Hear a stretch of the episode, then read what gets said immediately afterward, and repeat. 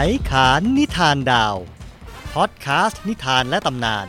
ที่มาของกลุ่มดาวต่างๆ จากหลากหลายอารยธรรมทั่วโลกนำมาเล่าโดย วิษณุเอื้อชูเกียรติ ตอนที่ 7 กลุ่มดาวปลา กลุ่มดาวปลาราศีมีนสำคัญนัก เพราะเป็นจุดเริ่มจากกระราศี เป็นสองปลาโยงไว้ในวารี ดาวเรวดีก็เป็นปลามาพ้องกัน สวัสดีครับ ไขขันนิทานดาวคราวนี้ ต้องขออภัยท่านผู้ติดตามทุกคนอย่างยิ่งเลยครับ พอดีผมมีงานการกุศลที่ติดพันแล้วก็ที่จริงก็สนุกนะครับ คือเขียนโปรแกรมอย่างสนุกสนานมาก เร่งให้มันเสร็จก็เลยเสียเวลาเป็นเดือน ก็เดือนหนึ่งพอดีนะครับ กว่าจะมีเวลาหันมาเล่านิทานดาวต่อได้ ความจริงผมเตรียมนิทานเรื่องเหล่านี้ไว้ ก็เรียกว่าตั้งแต่ก่อนจะเริ่มเขียนโปรแกรมนั่นแหละ แล้วก็วางแผนไว้แล้วล่ะ แต่ว่ามีงานเขียนโปรแกรมเข้ามาก่อนก็เลยอะสาธารณประโยชน์มาก่อน ที่จริงก็อยากเล่นด้วยแหละครับ ก็เอาแล้วนะครับ ถ้าไม่ทำเนี่ยประเดี๋ยวก็เป็นอันขาดตอนรู้สึกไม่ดี เริ่มมาแล้วอยากทำต่อ ให้มันยั่งยืนต่อไป คราวนี้ผมมาเล่าถึงกลุ่มดาวกลุ่มเดียวอีกตามเคยครับ ตั้งแต่แรกเนี่ยตอนแรกนึกว่า ตอนหนึ่งก็เล่าได้สักสองสามกลุ่มดาวอะไรอย่างนี้ พอหยิบมาหนึ่งกลุ่มดาวทีไรก็มีเรื่องให้เล่า เพิ่มเติมค้นได้อีก มีเรื่องน่าสนใจอีก จนกระทั่งเต็มตอนที่จริงมันล้นตอนด้วยนะครับ แต่ว่าตัดตัดเรื่องเฉพาะที่คิดว่าน่าสนใจ หรือว่าน่าจะให้ฟังก่อน มาเล่าเสียก่อน คราวนี้ตอนแรกก็นึกว่าจะเป็นกลุ่มดาวปลากับกลุ่มดาวแกะ ค้นไปค้นมาเรื่องปลาก็เยอะแล้วล่ะครับ ทำไมถึงกลุ่มดาวปลาหรือคราวนี้ เพราะว่าก็ตอนที่นั่งนึกตอนน่ะนะครับ เป็นช่วงเดือนตุลากลางๆก็นึกว่าเอ๊ในช่วงหัวค่ำเดือนตุลาคมนี่มีดาวอะไรขึ้นบ้างทางทิศตะวันออก เปิดแผนที่ดาวดู ก็เห็นว่ากลุ่มดาวปลานะครับ ขึ้นมาทางฟากฟ้าทิศตะวันออก ตอนหัวค่ำหัวค่ำแล้วก็เป็นดาวแกะ แล้วก็ต่อไปก็เป็นดาววัว ทำไมถึงเป็นลำดับนี้หรือครับ เพราะว่ากลุ่มดาวพวกนี้เป็นกลุ่มดาวจากราศี กลุ่มดาวปลาก็ราศีมีนมีนาคม เดือนเมษาก็ดาวแกะ ราศีเมษไงครับ แล้วจากดาวแกะเมษายนก็พฤษภาคมก็เป็นกลุ่มดาววัว มันก็ขึ้นไปตามลำดับอย่างนี้แหละครับ กลับมาเรื่องกลุ่มดาวปลา กลุ่มดาวปลาในแผนที่ฟ้าสมัยโบราณเขาจะวาดไว้ เป็นรูปปลาสองตัว มีเชือก ผูกหางติดกัน ก็อยู่ห่างกันพอสมควรนะครับ ถ้าดูในท้องฟ้าจะเห็นเป็นต่างคนต่างอยู่ แล้วก็เหมือนเป็นตัววีขนาดยักษ์ยักษ์จริง ๆ เลยนะครับปลาสองตัวนี้มีที่มาอยู่ในตำนานกรีกครับ ที่เห็นเป็นรูปปลาสองตัวนี้ มันว่ายอยู่ในแม่น้ำนาย บางทีเขาก็ว่าว่ายอยู่ในแม่น้ำยูเฟรติส ที่มาว่าทำไมมีปลาสองตัวนี่ความจริงสั้น แต่ต้นเรื่องยาวมาก แล้วผมค้นดูแล้วรู้สึกว่าสนุกครับ เลยจะหยิบมาเล่าให้ฟังตั้งแต่แบบต้นของต้นไปเลยทีเดียว เรื่องเป็นอย่างนี้ครับ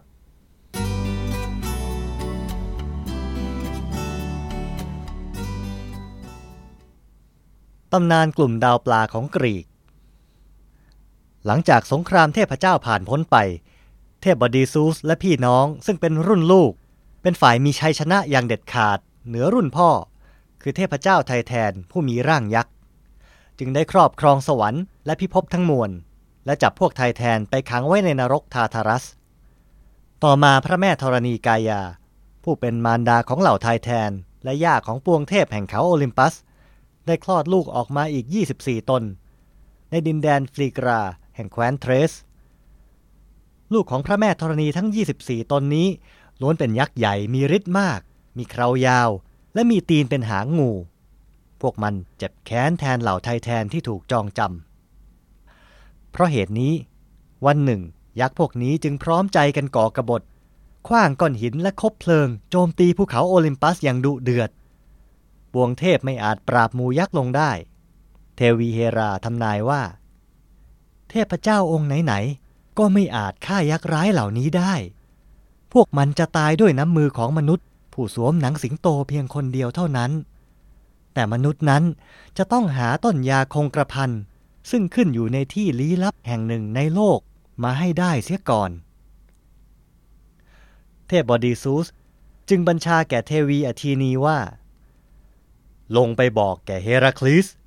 วีรบุรุษผู้สวมหนังสิงโต ให้เขาขึ้นภูเขาโอลิมปัส มาช่วยเราปราบยักษ์เถิด และบัญชาแก่อีรอส เซเลนีและฮีเลียสให้หยุดส่องแสงชั่วคราว จากนั้นเทพบดีก็อาศัยความมืด แอบเสด็จลงสู่โลกมนุษย์ อาศัยเพียงแสงดาว เที่ยวคลำหาต้นยาคงกระพันในบริเวณที่คำทำนายบอกไว้จนพบ แล้วกลับสวรรค์พร้อมต้นยาสำหรับเฮราคลีสการสงครามระหว่างเทพกับยักษ์ เริ่มต้นขึ้นอีกครั้งหนึ่ง เฮราคลีสเปิดฉากด้วยการยิงธนูใส่อัลซิออเนียส หัวหน้าของเหล่ายักษ์ อัลซิออเนียสล้มลง แต่กลับลุกขึ้นใหม่ได้ทันที เหมือนไม่มีอะไรเกิดขึ้น เพราะมันอยู่ในดินแดนฟลีกราบ้านเกิดของมัน เฮราคลีสรีบลากมันไปพ้นบ้านเกิดของมันเร็วเข้า เทวีอธินีร้องบอก เฮราคลิสจึงเอาตัวอัลซิออเนียสพาดบ่า ลากไปพ้นเขตแคว้นเทรส แล้วประหารเสียด้วยกระบองใหญ่ ฝ่ายยักษ์พอฟีเรียนก็กระโดดขึ้นสู่สวรรค์จากกองหินที่พวกยักษ์ช่วยกันก่อไว้ ทวยเทพต่างแตกกระจัดกระจายหนีพอฟีเรียน ยกเว้นอธีนีเพียงองค์เดียว พอฟีเรียนพุ่งไปจับตัวเทวีเฮราไว้ เทพอีรอสยิงศรถูกตับของพอฟีเรียน แต่มันกลับฉีกเครื่องทรงของเทวีเฮราออก ฝ่ายเทพบอดีซูสเห็นดังนั้นก็พิโรธมาก วิ่งเข้ามาพร้อมกับคว้างสายฟ้าใส่พอฟีเรียน ทันใดนั้นพอฟีเรียนกลับฟื้นขึ้นมาได้ เพราะเทพเจ้าไม่อาจฆ่าพวกยักษ์แต่เฮราคลีส กลับมาถึงสมรภูมิที่ฟลีกราพอดี จึงยิงธนูฆ่าพอฟีเรียนได้ทันการ บรรดาเทพเจ้าต่างล้มยักษ์ลงได้อีกหลายตน ทั้งอีเฟียลทิสยูริทัส คลีเทียส มีมัส และพาลัส แล้วเฮราคลีสก็เข้าไปยิงธนูซ้ำ จนยักษ์เหล่านั้นสิ้นชีวิตไปทุกตน ยักษ์ที่เหลือเห็นดังนั้นก็แตกพ่ายหนีลงจากสวรรค์ โดยมีเหล่าเทพเจ้าตามติด เทวีอาทีนี ซัดอาวุธต้องเอนซิลาดัส จนร่างของมันแหลกเหลวตกสู่ท้องทะเล กลายเป็นเกาะซิซิลี เทพโพไซดอนใช้สามง่ามตัดเกาะคอสออกมาซีกหนึ่ง แล้วขว้างใส่โพลิบูทิส จนมันตาย กลายเป็นเกาะนีซีรอสอยู่ใกล้ ๆ นั่นเอง สมรภูมิสุดท้ายที่พวกยักษ์กบฏต่อสู้กับเทพเจ้า อยู่ที่บาทอส ใกล้เมืองทราพีซัสในประเทศกรีซ การต่อสู้จบลงด้วยความพินาศของพวกยักษ์ที่ล้มลงด้วยฤทธิ์ของเทพเจ้า และเฮราคลีสเข้าไปประหารซ้ำศึกใหญ่ในครั้งนั้นทำให้แผ่นดินบาทอสยังคงร้อนระอุอยู่จวบจนปัจจุบัน และบางครั้งชาวนาที่นั่น ก็ไถนาไปพบกระดูกยักษ์ที่ยังคงฝังอยู่ใต้แผ่นดิน พระแม่ธรณีเสียใจมากที่ทวยเทพเข็นฆ่าลูกของพระแม่จนหมดสิ้น จึงสมสู่กับทาทารัส องค์แห่งนรก และให้กำเนิดจอมอสูรไทฟอน ในถ้ำคอรีเชียน แห่งดินแดนซิลีเซีย ในประเทศตุรกีปัจจุบัน ไทฟอนเป็นอสูรที่ใหญ่ที่สุดเท่าที่เคยเกิดขึ้นในโลก ร่างกายครึ่งล่างของมัน มีขาและเท้าเป็นงูที่ม้วนพันกันมากมาย แขนสองข้างของมันเมื่อยืดออกจะยาวข้างละร้อยโยชน์ไกลจนมือข้างหนึ่งทาบขอบฟ้าด้านตะวันออก ส่วนอีกข้างหนึ่ง แตะขอบฟ้าด้านตะวันตก มือของมันความจริงไม่ใช่มือ แต่เป็นอสรพิษนับร้อยนับพันที่เลื้อยสายไปมาหน้าสยดสยอง มันสูงมากจนหัวที่เหมือนหัวลา หน้าตาโหดเหี้ยมของมัน ชนกับหมู่ดาวในท้องนภา มันมีปีกมหึมาที่บดบางดวงอาทิตย์จนดับสนิท ประกายไฟพวยพุ่งออกมาจากตาทั้งคู่ และหินที่ลุกเป็นไฟ ก็พ่นออกมาจากปากของมัน นอกจากจะเป็นเจ้าอสูรที่น่าพรั่นพรึงที่สุดแล้ว ไทฟอนยังจับคู่กับนางพรายครึ่งงู อีคิดหน้า จนมีลูกออกมาเป็นสัตว์ร้ายกาจที่สุดในตำนาน ได้แก่สิงโตแห่งนีเมีย สุนัขสามหัวเซอร์เบรัส สุนัขสองหัวออทรัส มังกรลาดอน ตัวคิมีราซึ่งมีลักษณะของสัตว์ร้ายหลายอย่างในตัวเดียว สฟิงซ์หรือคนครึ่งสิงโต ไฮดรา และหมาจิ้งจอกแห่งทูเมสซาครั้นอสูรไทฟอนวิ่งขึ้นภูเขาโอลิมปัส เพื่อแก้แค้นแทนพี่ ทวยเทพต่างตกใจ หนีกระเจิดกระเจิงไปถึงดินแดนอียิปต์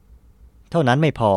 แต่ละองค์ยังแปลงร่างเป็นสัตว์ต่างๆ ไม่ให้อสูรร้ายจำได้ เทพบดีซูส แปลงเป็นแกะ อพอลโล แปลงเป็นกา ไดโอไนซัส แปลงเป็นแพะ เทวีเฮรา แปลงเป็นแม่วัวขาว อาร์เทมิส แปลงเป็นแมว อาเรส แปลงเป็นหมูป่า เฮอร์มิสแปลงเป็นนกกระสาไอบิส ส่วนเทวีอะโฟรไดทีกับลูกชาย คือเทพบุตรอีรอส แปลงเป็นปลา โดดหนีลงไปในแม่น้ำไนล์ที่หางปลาทั้งสองตัว ผูกโยงกันไว้ด้วยแถบผ้ายาว จะได้ไม่พลัดหลงกัน เทวีอาทีนีเป็นองค์เดียวที่ยืนหยัดอยู่ได้ เธอปรามาสเทพบดีว่าขี้ขลาด ยั่วยุจนเทพบดีซูส ต้องกลับคืนร่างเดิม พุ่งสายฟ้าเข้าใส่อสูรไทฟอน และสับซ้ำด้วยเคียวหินวิเศษ อสูรร้ายต้องเทพอาวุธ ร้องโหยหวนด้วยความเจ็บปวดเผ่นหนีไปยังภูเขาแคสเซียส ขุนคีรีแห่งซีเรียตอนเหนือ แต่เทพบดีตามไปทัน จอมเทพและจอมมารจึงปลุกปล้ำต่อสู้กันอย่างดุเดือด ในที่สุด ไทฟอนอาศัยมืออสรพิษของมัน พัวพันเทพบดีไว้ได้อยู่หมัด มันยึดเคียววิเศษ ตัดเอ็นข้อมือและข้อเท้าของเทพบดี แล้วลากร่างของเทพบดี เข้าไปไว้ในถ้ำคอริเชียนที่เกิดของมัน แม้เทพบดีซูสจะเป็นอมตะ แต่ตอนนี้กลับเป็นง่อยทำอะไรไม่ได้ เอ็นมือและเท้าของเธอถูกซ่อนไว้ใต้หนังหมี มีนางอสูรเดลฟีนที่ครึ่งล่างเป็นงูคอยเฝ้า ครั้นทวยเทพทราบข่าวความปราชัยของเทพบดี เทพเฮอร์มิส กับเทพแพน จึงแอบไปยังถ้ำคอริเชียน แพนส่งเสียงกรีดร้องจนนางอสูรตกใจกลัว ส่วนเฮอร์มิสก็หาเอ็นมือเท้ามาต่อให้เทพบดีจนได้ คราวนี้ถึงเวลาแก้ลำ เทพบดีซูสกลับถึงวิมานบนภูเขาโอลิมปัส ขึ้นรถศึกเทียมม้าบินเหาะไปรบกับอสูรไทฟอนด้วยสายฟ้าอีกครั้ง ไทฟอนสู้ไม่ได้หนีไปจนถึงภูเขาฮีมัสในแคว้นเทรส มันถอนภูเขาทั้งลูก ว้างใส่เทพบดีเป็นพลวัน แต่เทพบดีพุ่งสายฟ้าเข้าใส่ภูเขาเหล่านั้น สายฟ้าสะท้อนภูเขาไปถูกไทฟอนเลือดไหลนอง จนภูเขาได้ชื่อว่าฮีมัส ซึ่งแปลว่าเลือด เพราะอาบชุ่มไปด้วยเลือดของไทฟอน อสูรร้ายหนีต่อไปถึงเกาะซิซิลี เทพบดีพิชิตศึกด้วยการคว้างภูเขาเอ็ดนาใส่ไทฟอน จอมอสูรถูกภูเขาเอ็ดนาทั้งลูกทับไว้ใต้ผืนแผ่นดิน ชั่วนิรันดร์ ภูเขาเอ็ดนาจึงกลายเป็นภูเขาไฟที่ยังคงพ่นไฟ คือหินร้อนและลาวา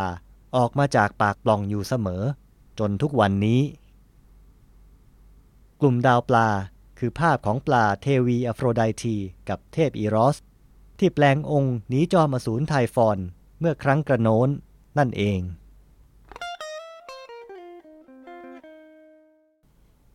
เห็นไหมครับ เรื่องกลุ่มดาวปลาความจริงมีตำนานสั้นนิดเดียวว่ากลุ่มดาวปลามาได้ยังไง แต่ว่าเรื่องแวดล้อมที่มาก่อนหน้านั้นนี่ เยอะแยะไปหมด ผมว่าสนุกตื่นเต้นกว่าตั้งเยอะ อีกอย่างหนึ่งชื่ออสูรหลายตนกลายเป็นชื่อดาวเคราะห์น้อย กลายเป็นชื่อดวงจันทร์ของดาวเคราะห์ในระบบสุริยะ อย่างเช่นพาลัส ก็กลายเป็นชื่อดาวเคราะห์น้อยที่มีขนาดใหญ่เป็นที่สองในดาวเคราะห์น้อยทั้งหมดนะครับ เออที่จริงต้องบอกว่าพาลัสตอนนี้กลายเป็นดาวเคราะห์น้อยที่ใหญ่ที่สุดไปแล้ว เพราะว่าซีรีส์ดาวเคราะห์น้อยที่ใหญ่ที่สุดกลายเป็น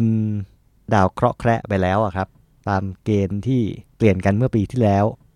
ฉะนั้นพาลัสก็เลยกลายเป็นที่หนึ่งไปแล้วล่ะ ส่วนมีมัสกับเอนซิลาดัส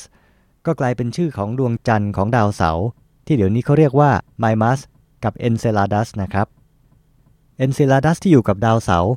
ก็เพิ่งมีข่าวใหญ่ไปเมื่อไม่นานมานี้ สักปี 2 ปีมานี้เองนะครับ ที่บอกว่าที่ขั้วใต้ของมัน มีน้ำพุเป็นน้ำอุ่นพุ่งขึ้นมาเห็นได้จากในอวกาศ ก็แปลกดีนะครับ คือเอนซิลาดัสในตำนานกลายเป็นเกาะซิซิลี เกาะซิซิลีมีภูเขาไฟเอ็ดนาพุ่งอะไรต่อมีอะไรขึ้นมา เอนซิลาดัสที่อยู่ในอวกาศ ก็มีอะไรพุ่งออกมาเหมือนกัน บังเอิญดีครับ แล้วก็คิดกลับไปอีกที ซิซิลีนี่ตกลงมีอสูรอยู่ 2 ตัว คือเอนซิลาดัสที่อยู่ข้างใต้ แล้วก็มีไทฟอนที่ถูกทับอยู่อีกตัวหนึ่ง ที่กลายเป็นภูเขาไฟเอ็ดนาแล้วก็เราก็อย่าลืมว่ามาเฟียก็มาจากเกาะซิซิลีเหมือนกัน เรียกว่าเป็นเกาะที่ดุจริง ๆ ตั้งแต่ไหนแต่ไรมาแล้วจนถึงปัจจุบันทีเดียว ตัวไทฟอนเอง ซึ่งเป็นอสูรมีฤทธิ์ร้ายมาก ชื่อของมันก็เลยได้ถูกนำมาเรียกลมพายุที่มีกำลังแรงมาก จากไทฟอน ชาวอาหรับก็เอาไปใช้เรียกพายุอันนี้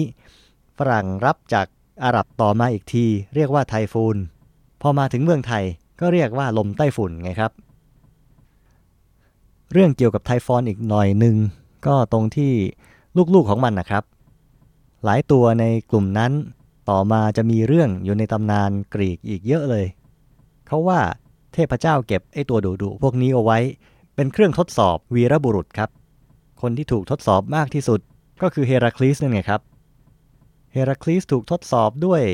ภารกิจต่างๆ ตั้ง 12 อย่าง ใน 12 อย่างนั้น ก็มีเรื่องที่เกี่ยวกับลูกของไทฟอนอยู่หลายตัว อย่างเช่น สิงโตนีเมีย ไฮดรา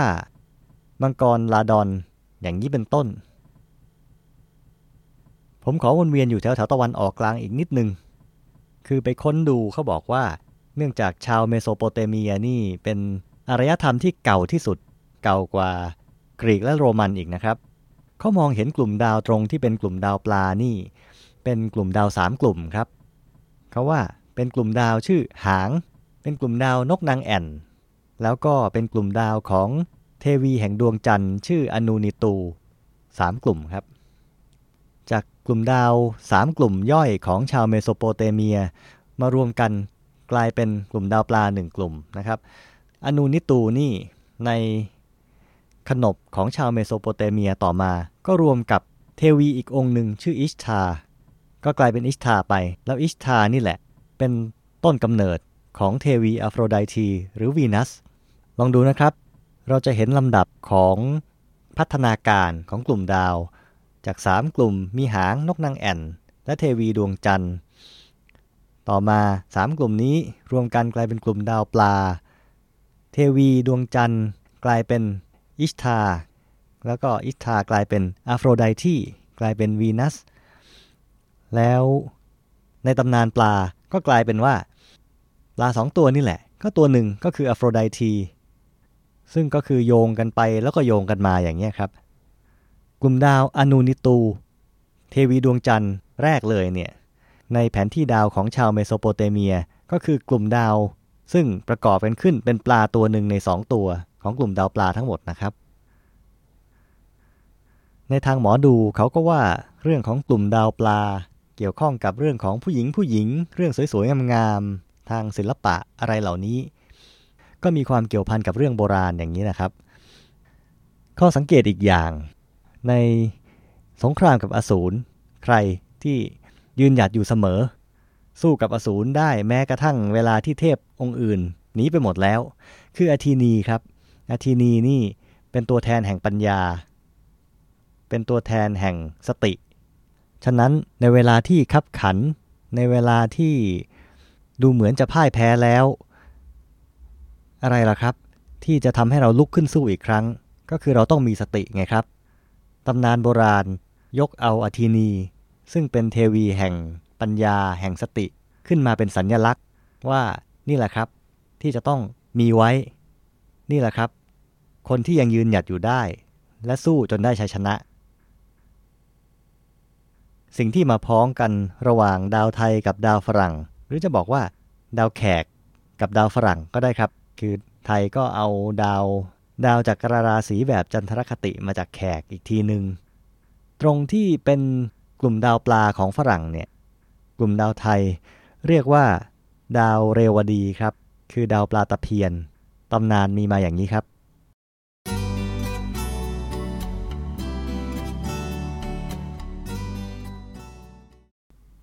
เลิกที่ 27 ดาวเรวดี ชายผู้หนึ่ง พร้อมด้วยลูกชายสามคน ชวนกันไปกู้ไซใหญ่ที่ดักไว้ในย่านน้ำแห่งหนึ่ง พ่อดำลงไปกู้ไซก่อน ปลาใหญ่ที่อยู่ในน้ำก็กินชายพ่อนั้นเสีย บุตรคนใหญ่จึงพูดแก่น้องทั้งสองว่า พ่อเราดำน้ำลงไปนานแล้ว ยังไม่ผุดขึ้นมาเลยจำเราจะต้องลงไปช่วย จึงจะกู้ไซขึ้นมาได้ ว่าแล้วก็โจรลงน้ำดำลงไปตามพ่อ ลาใหญ่มันก็กินเสียอีก บุตรคนที่สองจึงพูดแก่น้องว่า พ่อเรา พี่เรายังไม่ปุดขึ้นมาอีกเล่า ต้องลงไปช่วยอีกคนหนึ่ง ถึงจะกู้ไซขึ้นได้ ว่าแล้วก็โจรลงน้ำดำลงไป ปลาใหญ่มันก็กินเสียอีก ลูกคนที่สามคอยอยู่นานหนักหนา ก็ไม่เห็นพ่อและพี่ชายทั้งสองกลับขึ้นมา จึงคิดว่า เราจะนิ่งอยู่อย่างนี้ เมื่อไร จะกู้ขึ้นได้จำจะต้องลงไปช่วยอีกคนหนึ่ง คิดแล้วก็โจรลงไปในน้ำปลาใหญ่ก็กินเสีย เหมือนคนทั้งสามนั้น เรื่องนี้เทพเจ้าปรารถนาจะให้เป็นคติโลก จึงอุปถัมภ์กำเนิดให้เป็นดาวเรวดีมี 36 ดวง เป็นรูปใสและปลาตะเพียน ดังนี้ เพื่อให้ประจักษ์แก่ตาโลกว่า พ่อลูกทั้งสี่คนนี้ ล้วนเป็นคนโฉดเขลาหาปัญญาพิจารณาเหตุที่เกิดอันตรายม่ได้ จึงพากันตายเสียทั้งสิ้น เรื่องนี้เป็นมูลพยากรว่า หญิงชายผู้ใดเกิดมาเมื่อพระจันทร์สวยเรวดีเลิก มักเป็นคนโง่ หาปัญญามิได้ จะกระทำการสิ่งใด ก็มีรู้ผิดและชอบ จะตายด้วยสัตว์ในน้ำทำอันตรายหรือตกน้ำตาย ให้ระวังตัวจงดีแล ดาวเรวดีเป็นฤกษ์ที่ 27 ถือเป็นกลุ่มดาวสุดท้าย ในกระบวนดาวจักรราศีทางจันทรคติครับ แปลกดีว่ามาตรงกับของฝรั่ง ซึ่งเป็นกลุ่มดาวปลาเหมือนกัน ความจริงที่ผมบอกเมื่อกี้นี้ว่า ดาวเรวดีนี้เป็นกลุ่มดาวแขกที่ไทยรับเอามา ก็ไม่เชิงอย่างนั้นทีเดียวครับ เพราะว่าในตำราของคนไทยอย่างที่ยกมาเมื่อกี้นี้ เขาก็ว่ามีดาวเรียงกันหลายดวง เป็นรูปปลาตะเพียน แต่พอไปค้นดูทางด้านแขก ดาวเรวดีกลับกลายเป็นดาวดวงเดียวครับ คือดาวที่เรียกว่าซีต้าปลา ทางฮินดูโบราณเขาบอกว่า ดาวดวงนี้แหละ คือจุดที่เป็นวสันตวิสุวัตจุดที่พระอาทิตย์มาสถิตอยู่ ในเวลาที่กลางวันกลางคืนเท่ากัน ตอนช่วงฤดูใบไม้ผลิ ของเมืองไทยก็ถือเป็นฤดูร้อนนะครับ ปัจจุบันจะตกราวๆเดือนมีนาวันที่ 21 22 แถวๆนั้นครับ แต่เดี๋ยวนี้ ดาวเรวดีก็ไม่ได้อยู่ที่จุดวสันตวิสุวัตแล้วล่ะครับ เพราะว่าจุดวสันตวิสุวัตเลื่อนจากดาวดวงนั้นมาแล้ว เพียงมีข้อสังเกตว่า จุดที่ดาวซีตาปลาเคยเป็นวสันตวิสุวัตนั้น อยู่ระหว่างจุดใดจุดหนึ่ง ที่อยู่ใน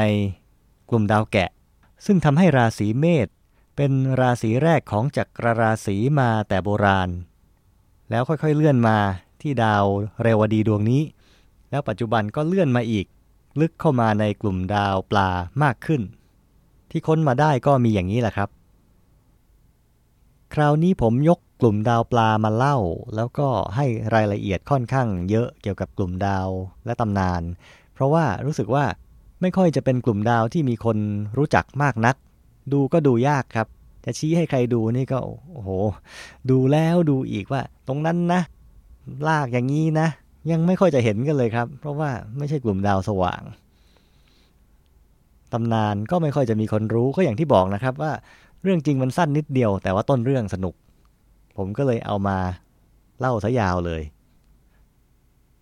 ไขขานนิทานดาว คราวนี้ เป็นตอนที่กลับมาหลังจากหายไปนานเป็นเดือน ก็ต้องขอโทษกันอีกครั้งหนึ่งนะครับ อย่างที่บอกว่ามีภารกิจอื่น แต่ผมก็ยังอยากจะหานิทานดาวมาเล่าอยู่ดี คือค้นไปก็สนุกไปด้วยนะครับ พอสนุกแล้วก็อยากจะเอามาเล่าต่อ ช่วงที่ผ่านมาที่จริงพลาดวันสำคัญสำคัญทางอวกาศไป ไม่ได้เอามาเล่าให้ฟังอยู่เหมือนกัน ขอเล่าย้อนไปหน่อยหนึ่ง คือในช่วงเดือนตุลาพฤศจิกา ปีนี้ถือเป็นครบรอบ 50 ปีของยุคอวกาศครับ ต้นเดือนตุลาเป็นการครบรอบ 50 ปีของดาวเทียมสปุตนิกดวงแรก ซึ่งขึ้นไปในอวกาศเมื่อปี 1957 เปิดสกราชใหม่ของการบุกเบิกไปยังดินแดนใหม่ของมนุษย์เลยทีเดียวครับ มีเกร็ดเกี่ยวกับเรื่องนี้เยอะแยะเลย แต่เผอิญไม่เกี่ยวกับนิทานดาวก็เลย แค่จะบอกว่าครบรอบ 50 ปีแล้วกัน ต้นเดือนพฤศจิกาก็เป็นครบรอบ 50 ปีของสปุตนิก 2สำคัญตรงที่ว่ามีสิ่งมีชีวิตขึ้นไปกับดาวเทียมด้วยเป็นครั้งแรก สิ่งมีชีวิตตัวแรกก็คือ หมาตัวหนึ่งครับ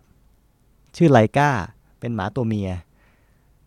ก็ขึ้นไปในเดือนพฤศจิกายนปี 1957 คราวนี้ก็ครบรอบ 50 ปีแล้ว แล้วเมื่อเร็วๆนี้ก็มีดาวหางคาบสั้นที่ชื่อโฮมส์ที่เข้ามาใกล้ดวงอาทิตย์ แล้วอยู่ดีๆ ก็ระเบิดตุ้มขึ้นมา ตอนที่มันค่อยๆห่างเราออกไป จนกระทั่งดวงมหึมา เห็นได้ด้วยตาเปล่า น่าตื่นเต้นดีนะครับ ก็เนี่ยเออ เดือนหนึ่งที่ผ่านไปไม่ได้เล่านิทานมีอะไรต่อมีอะไรตั้งหลายอย่าง ซึ่งแม้จะไม่เกี่ยวกับนิทาน ก็เป็นเกร็ดดาราศาสตร์เล็ก ๆ น้อยๆนะครับ ก่อนจบผมก็ขอขอบคุณทุกคนที่ทวงถาม เขียนอีเมลมาถามนะครับ ว่าเมื่อไหร่จะมีตอนใหม่ ก็ขอบคุณครับที่ติดตาม แล้วก็ทำให้รู้ว่ามีคนคอยฟังอยู่ เป็นกำลังใจอย่างมากครับ จะได้ทำต่อ ถ้าคุณผู้ฟังมีความคิดเห็น หรือข้อแนะนำหรือจะเสนอให้เล่าอะไรให้ฟัง เขียนถึงผมได้นะครับ ที่วิษณุ at ขายขาน in th ขียนว่า v i s a n u at k h a i k h a n i n th สำหรับวันนี้ไขขานนิทานดาว และผมวิษณุเอื้อชูเกียรติ ผู้เล่านิทานดาวให้คุณฟัง ขอลาไปก่อน สวัสดีครับ